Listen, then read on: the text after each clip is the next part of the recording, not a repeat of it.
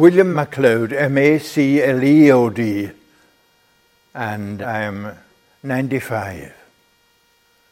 It all happened when there was a mission here, and the mission became a revival. And it wasn't man-made. It's not saying, like what people say, we're going to have a revival, come join us next week. But this was a breath of the Holy Spirit, God moving in our midst. And it was evident that it was not of man, lest any man should boast.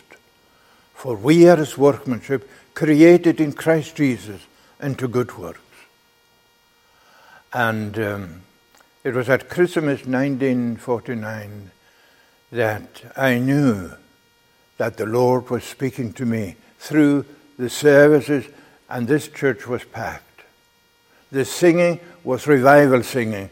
Prayer was praying, revival prayer, revival preaching, expository preaching of the best quality.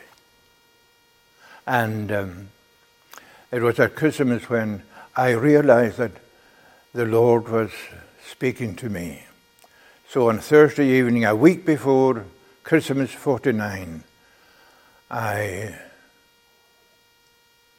prayed, went to bed, and prayed, and up until 2 a.m, I said to the Lord, Lord, if you accept me as I am, I'm here to follow you. And I woke up in the morning a new man in Christ, completely changed. And I thought that the people had changed, but the change had come over me. And that was the beginning of our long journey of faith.